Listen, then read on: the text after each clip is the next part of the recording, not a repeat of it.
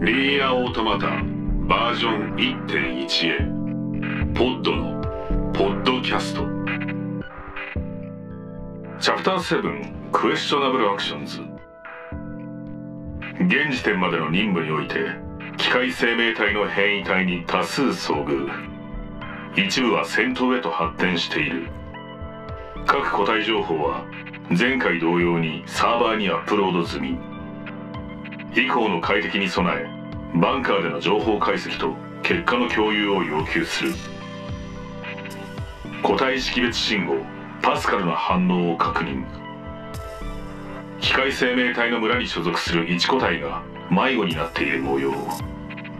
依頼により森の王国エリアでの捜索を開始する。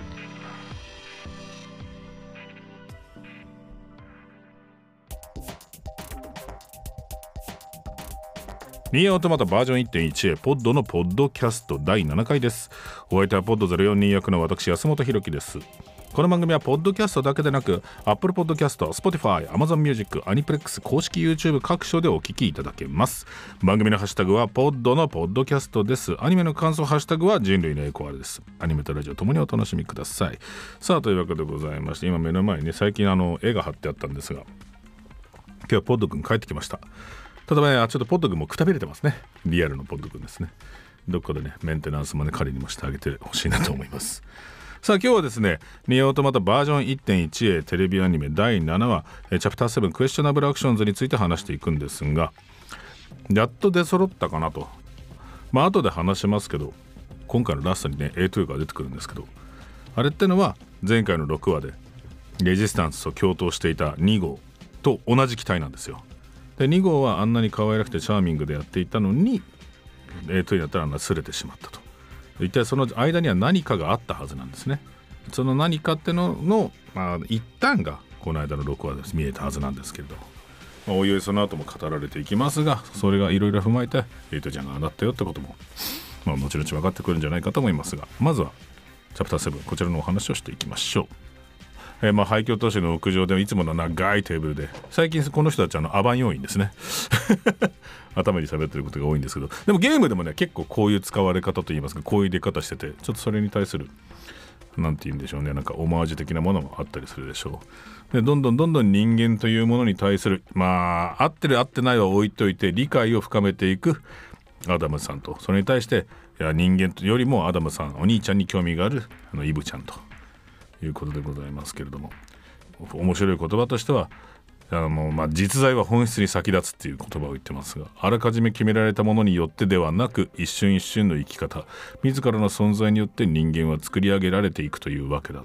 まあ、こういう言い方をすると難しいんですけれどもまあ一瞬一瞬の生き方の積み重ねまあそれってのが人類と言いますか後々出てくるものこれ心の話にも俺はなってくるような気がするんですけれども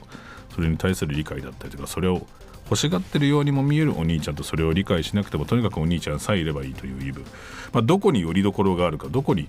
何て言うんでしょうね目的意識があるかみたいな感じもするシーンでございますがこの2人っていうのはそういう何でしょうねお互いがそういう思想を持って生きているというところなんでしょうかね、まあ、そしてオープニング挟みましてまあ鹿の説明がなぜか始まります。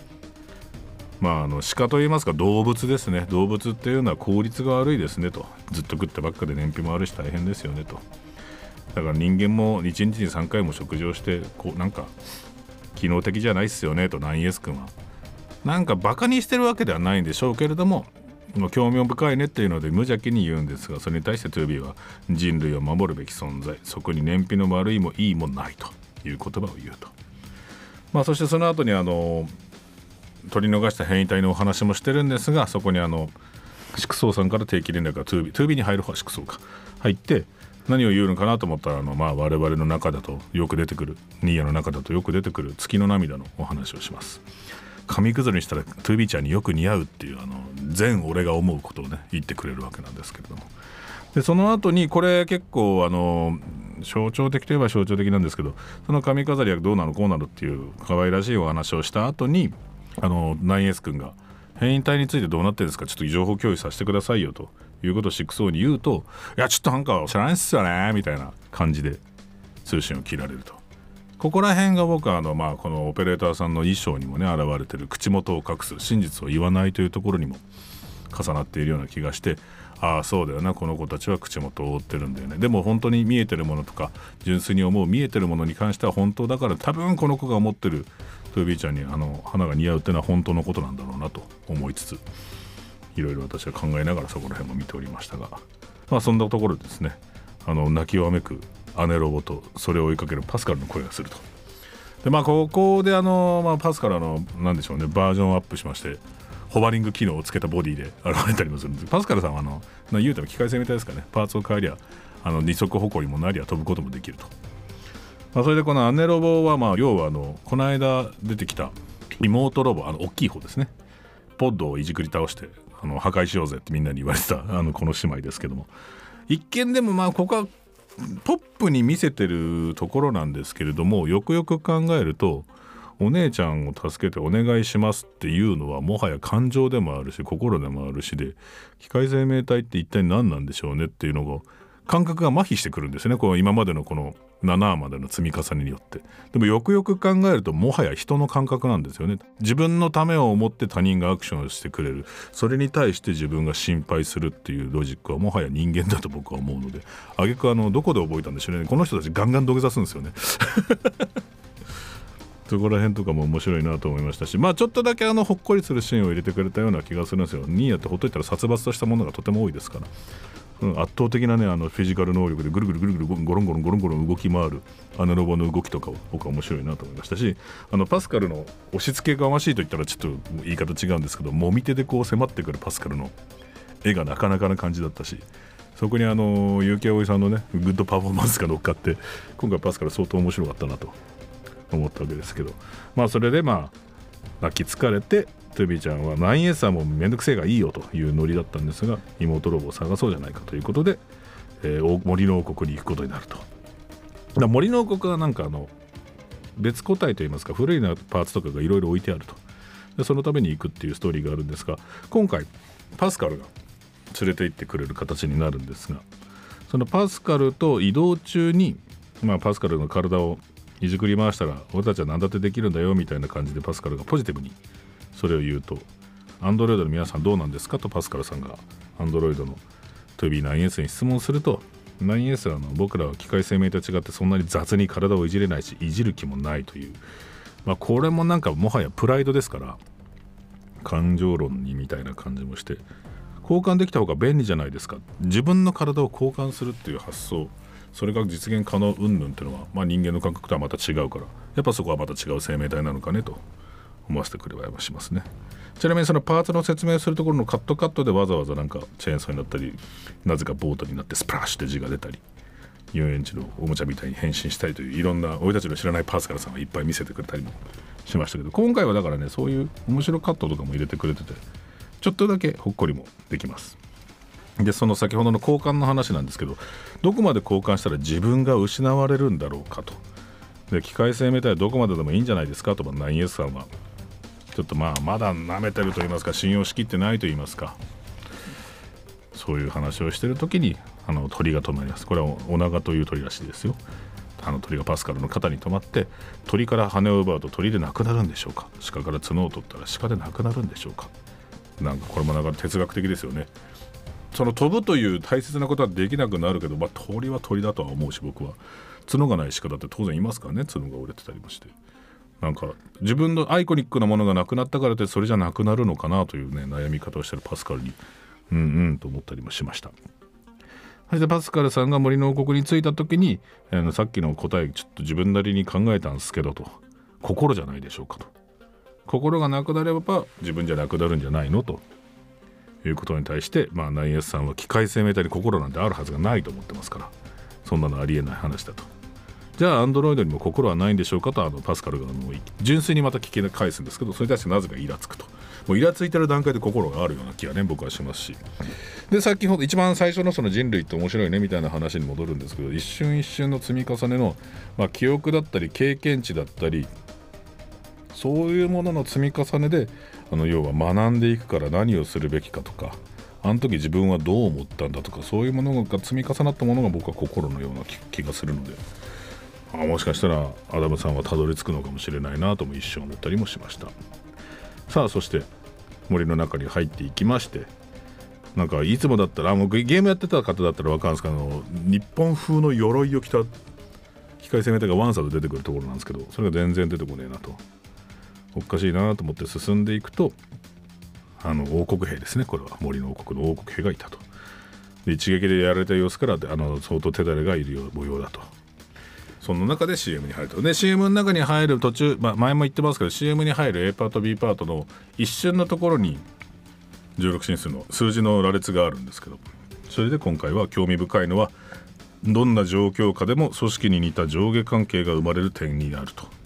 で CM 明けがある一定以上の知性に到達した存在にとって生存戦力で業でもある。その上下関係だったりとかそこら辺ということですね。まあ、業という言い方もしちゃうあたりがちょっとなんかいいやっべえなとは思います。まあそういうことを経て B パート始まりましてまあまあこの時には王国兵がいっぱいやられてる絵が見れると。随分やられちゃってんねえと。でしかもパスカル的には王国兵は屈強で知られていると。それなのにバンバンやられてる兵を見て槍と盾を構えた王国兵これでちょっとなんかあの鎧武者っぽい感じの人いるねっていうのが分かると思うんですけどただもうものすごいダメージ受けてるしあの本当綺麗に足から壊れます。このこのあの壊れるところもらうなんか綺麗でいいなと思いました。で背中になんかじりじりじりじりってなってる傷があるんですけどまだ切られて間もないみたいな感じを表現してるのかなと僕は思ったりもしました。まあ誰かがいるんだろうねと。ただ夜派部隊アンドロイドの別動隊はいるのかと聞いたらそういうのはいないっぽいよと。まあ 2B ちゃんは何か思い当たる節があるのかないかわからないけどなんかもう無言を貫いていると。そしてまあちょっと進んでいくと。これはあの、ゲームのニアオトマタをやってた方だったり結構それのいろいろなまつわるアートを見てる方だったら記憶には深いと思うんですけど結構この森の王様の前に 2B が佇むっていうキービジュアルがあったりもしたんですよ。ゲームだと。それとおなじみの森の王様がいらっしゃいまして。仙台王様ですね。その記憶メディアをハッキングしてあの256年前の記憶を見るとこの王様ロボがあのここを王国に作るとと。王国って何と。王国ってのはまあ家族家みたいなもんだと。で国民は家族みたいなもんだ。俺たちは家を持って家族になろうぜと。いうシーンがあるんですが。まあ言っていいらしいんで言いますけどここで斎藤さんと横尾さんがまた出てきたと。なんでしょうね。あの名誉のために言いますが。またしゃしゃったわけではなく監督が、うん、どうせいいなら出てくれと。それではあの王国民のいいないいなそれ。それいいなと。俺たちは家族だに声を当てたそうです。で、まあ、ちなみにこれってのはよくある話で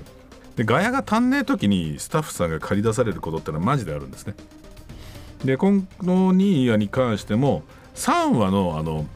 結婚式のシーンとかは全然ガヤが足んなかったんで監督とかもあのいやいやウォーウォーしてるらしいです。もう総動員でいやいやウォーウォーしたらしいですあそこは。さあそして7話に戻りましょう。パスカルはこのこの国のコミュニティは我々よりもはるか昔に成立していたんですね。感心します。まあこの200何年前に作られてそこから紡いがれてるんだよってのがあの分かったんですがここで結構いいいいセリフだなと思ったのが 9S がこいつらはどうしてあんな記録を大事そうに持ってたんだろうと。で懐かしむためではないでしょうかとパスカルが答える。自分たちがどうやって生まれたのか知っておきたいんです。それに記録ではなく歴史です。とこれ記録でも記憶でもなく歴史という言い方をするんですね。これはおしゃれだなと思いました。でどう違う？と 2B ちゃんが聞いたら歴史は彼らの思いが詰まっているものなのですと。でそれでまた128年前の記録メディアを見つけたと。でそこではあの王様が仙台王が死んでしまったシーンですね。王様死んじゃったべと。なぜかこの田舎言葉っぽい喋り方をするのが可愛いんですけどここの国民は。わしらにエネルギーをくれた王様が悲しいなと。ですごい赤ちゃん機械生命体これもなんかもう謎なんですけどね。なんで赤ちゃんに作ったんだろうって話なんですけどまあそこは置いといてその赤ちゃん機械生命体に形見のメモリーを入れたべさと。この子を次の王様に育てるべと。でみんなで武装したりして国を守るため王様を守るため自分たちは家族として家族を守るために頑張ろうみたいな感じの、ね、シーンで終わるんですが、まあ、王様めんこいんですよ。ちっこくてめんこいんですね。でその後進んでいくと4時間前のテロップが出て仙台王の体にまあ花飾りをつけるもう飾り付けをするとかいうその美意識がある段階でちょっとね。この人たちもおそらくネットワークから切り離された独自のコミュニティの中で生きている存在の国民たちのはずなのですけどその中でやっぱ文化とかいろんなものが築かれていくんでしょうね。でお花が美しいとかそういうのも知っていったんでしょうね。で王様をきれいにお花で飾り付けたりとかで新しい赤ん坊の王様も、まあ、ゆりかごお花飾ってみんなで可愛いねと新しい王様生まれた日だお祭りだと喜んでいたら大変なよそ者が侵入してきたと。でそういった機械生命体の目に映り込むのがもうこれも A2 です。前回の6話に出てきた2号ですね。それでまあさらにそのまたシーンが変わりまして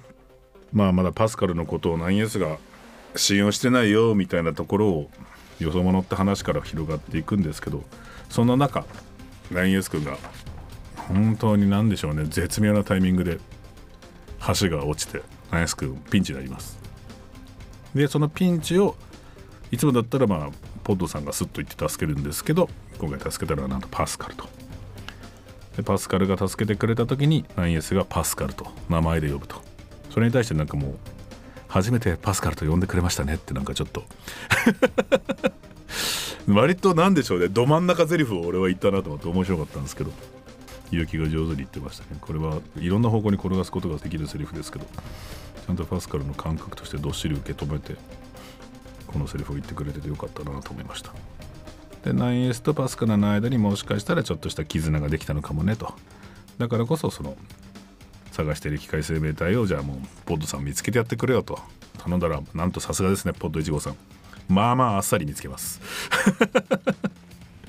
まあまああっさり見つけるんですけど妹さんのロボがですねまあまあ屈強です。全然元気な感じに出てきて怖いよって言いながらものすごい力でパスルをブンブンするあたりにここにもまあある種の二律背反があるアンチノミがあるなと思いました。それでまあ先ほどみんなで歩いてる時に見つけたリボンをつけて妹ロボにちゃんとなりまして妹ロボはお兄さんお姉さんありがとうとちゃんと感謝の言葉も言えると。それで妹ロボはなんと、まあ、王国民ですよね。王国民の機械生命体を出してきて私この人と家族になるという急に怒涛の展開を言うわけですよ。家族になりたい。だってお姉さんと同じくらい大好きなんだもん。もう好きという感情をね明確にここで表現もしておりますし。でパスカルはでは結婚するのですね。これはめでたい。もう結婚というもう文化もあるわけですよ。機械生命体のこのパスカルたちには。で 9S は機械生命体が結婚と呆れるけども知識としてものすごくやっぱ学んでるし長年知って生きてきてるパスカルがいろいろみんなに教えてるからチームパスカルの中だとこういうコミュニケーションの取り方というのはもうあるんでしょうね。それでまあそれは一回置いといてで森の王国で一体何が起きたのというと王国民はみんなよそ者にやられちまったと。で頼むべちっこい王様を助けてやってくれとお願いしますお願いしますとまあまたまあお辞儀をするわけですね一生懸命と。それでまあトゥービーちゃんがまあシャアで助けてやろうぜと。で上の王の間に行ったらあの赤ちゃん生命体ですね。あの明らかに赤ちゃん生命体がゆりかごにいてキューキューといるんですけども。まあこれあの僕が思ったんですけど王様の周りに人がいないの。それは危ないよと思いました。まあそれでね危ねえよと思ったらまあ当たり前のごとくですねこの王様は。上からとある人が降ってきて大剣をぶっ刺しまして王様はダメになってしまったんですけどもね。ちゃんと王様の目の光が消えるというちょっと悲しいシーンもありましたけどみんながめんこいめんこいって言った王様が王様というか赤ちゃん機械生命体がですねこれで絶命してしまうと。でそいつをやったのがまあ先週から出てきていた A2 と。A2 は前回6話で出てきた2号ですね。で夜波機体が機械生命体をかばうのかと A2 に言われるがこの時にポッドとかから入った情報が夜波特殊指定機体 A2 こちらも指名手配中ということが分かる。なんで指名手配されたのかといえばえ人類会議を裏切り何体もの追撃部隊を破壊したと。でどうして裏切ったんですかと。この 9S が聞いたら裏切ったのは司令部だろうという意味深な言葉を残して A2 は去っていくというところでエンディングと、まあ、ここのシーンはね結構ゲーム準拠ですね。かなりゲーム準拠だったし。あのゲームをやってる時とかは僕たちはその2号というものを知らないままここをやって後々まあ前モデルでしたよ。実はでも2号モデルは根っこが一緒だからもう同じビジュアルです。というのが後付けで分かるんですけど。ゲームを初めてやった時とかはここが分からなかったけどこのアニメで追ってる人は前回の6話を見てるおかげでえあの子がこうなっちゃうの？ってのが分かると思うんですが。まあそれなんでこうなったかあんなにすれてしまったのかあんなに可愛らしくて明るかったあの子がどうしてこうなってしまったのかっていうのは、まあ、ここから先にもまた表現してもらえるんじゃないかなと思っております。まあ、そしてエンディングに入って C パート、えー、パスカル教室ですね。こちらのパスカル教室はまあパスカルがいろんなことを教えてるんですけど一緒になってあのエミールがなぜか学んでるっていうのが不思議でしたね。あのなんでしょうね。設定どこまで生かしてるか分かんないけど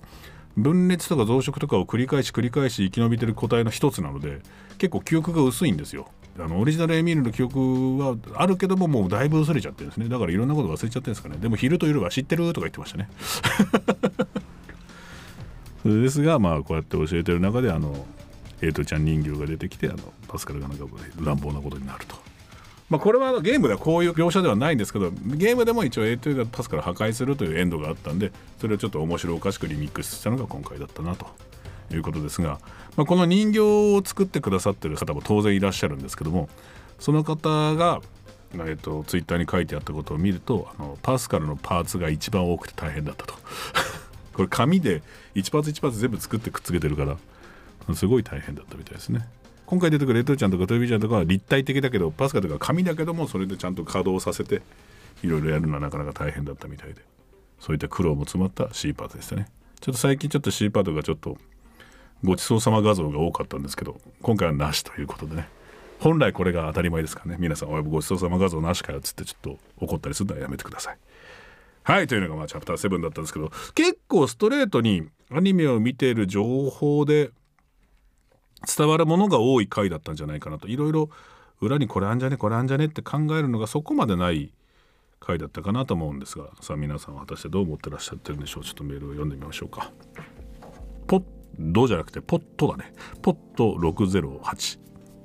森の城の前で妹のリボンを拾ったシーンの画面の端に映ってる箱はもしかしてヒノキの棒が入ってるやつですか？あったね。ゲームの段階で確かドラクエの武器出していいっすかみたいなの話をしたんだったっけな。それで横尾さんがチョイスしたのがヒノキの棒だったかな。横尾さんが自分でヒノキの棒になった気がすんだよな。ちょっと上の高い位置にやって取りにくかったりして。でも本来取る取り方じゃない取り方を花江君が発見してみんながびっくりしてたっての懐かしいですね。覚えてます。えー、A2 の登場もずっと楽しみにしていたんですがゲームの再現度が高くて親の顔より見たと言いたいくらい何度も見たのにかっこよくて鳥肌ものでした。ありがとうございます。そうですね。まああそこは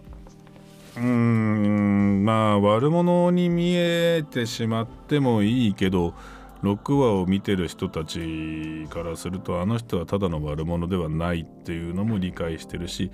何かを知っていてそれを伝えるということもしてるからこそ、うん、すごくより気になるキャラクターに描かれてるんじゃないかなと思いますね。じゃあ次のメールいきましょうか、えー、こちらカフェオレチューさん。パスカル村の姉妹クエストのお話がありました。そうですね。ゲーム上ではクエストを受ける受けないは淡々としていましたが機械生命体が子供みたいにダダをこねる様は笑ってしまいました。しまいには涙のような油を流してここら辺はもうあれです。あのいいんですよ。やっちゃえやっちゃえだったんだと思いますよ。で実際あそこはそうしてねあのなんか指さすあのパスカルとかと相まって面白くなりましたからね、えーえー、涙のような油を流していて笑った反面泣くというプログラムがあるんだと感じました。なるほど。そして今の A2 がとうとう動き出てきましたね。そうですね。今の A2 ですね、えー、これからのアニメがさらに楽しみです。まあ機械生命体に関してはもうあのー、何でしょうね。深く掘り下げすぎなくてもいいのかもしれないですよ。あのアニメゆえのギャグとして利用する時もあると思うんですよね。心の面記憶の面記録の面そういったところはしっかりなんか追ってた方が面白そうですけどまああんなにかバタバタバタで稼働できるのかとかあの目から流してるものは何ですかとかそこまでは考えなくていいかもしれないですよ。で次行きましょうか。えー、アジのゼーゴさん。えー、7話いい感じに一息つけるお話でした、えー、パスカルも姉妹もキャラが濃い濃すぎる。そうですね。先日アニメイトタイムズに掲載されていたああそうそうそう。悠木碧さんのインタビュー記事でパスカルはちゃっかりしたところがあるのでとおっしゃっていて確かにちゃっかりというかずうずしいというか押しが強いというかお姉さんラブのアグレッシブ土下座と相まってめちゃくちゃ圧が強いシーンでした。滝のようなオイル涙といい中盤のアメコミ風パスカル3連発といい。どこから持ってきた資料なんだあれ。あれはどこにもないですよ。アニメ用に作ったやつですよ。まあまあまあそうですね。これあそうアニメイトタイムズだけじゃなくてなんだっけななんかで悠木のインタビューが載ってたんですけどそれがあのアダムとイブとパスカルが一緒に載ってる絵かなんかを見てパスカルはイケメン枠なんですね。やったっていうことをツイッターかなんかで言ってて。さすがだなと思いました。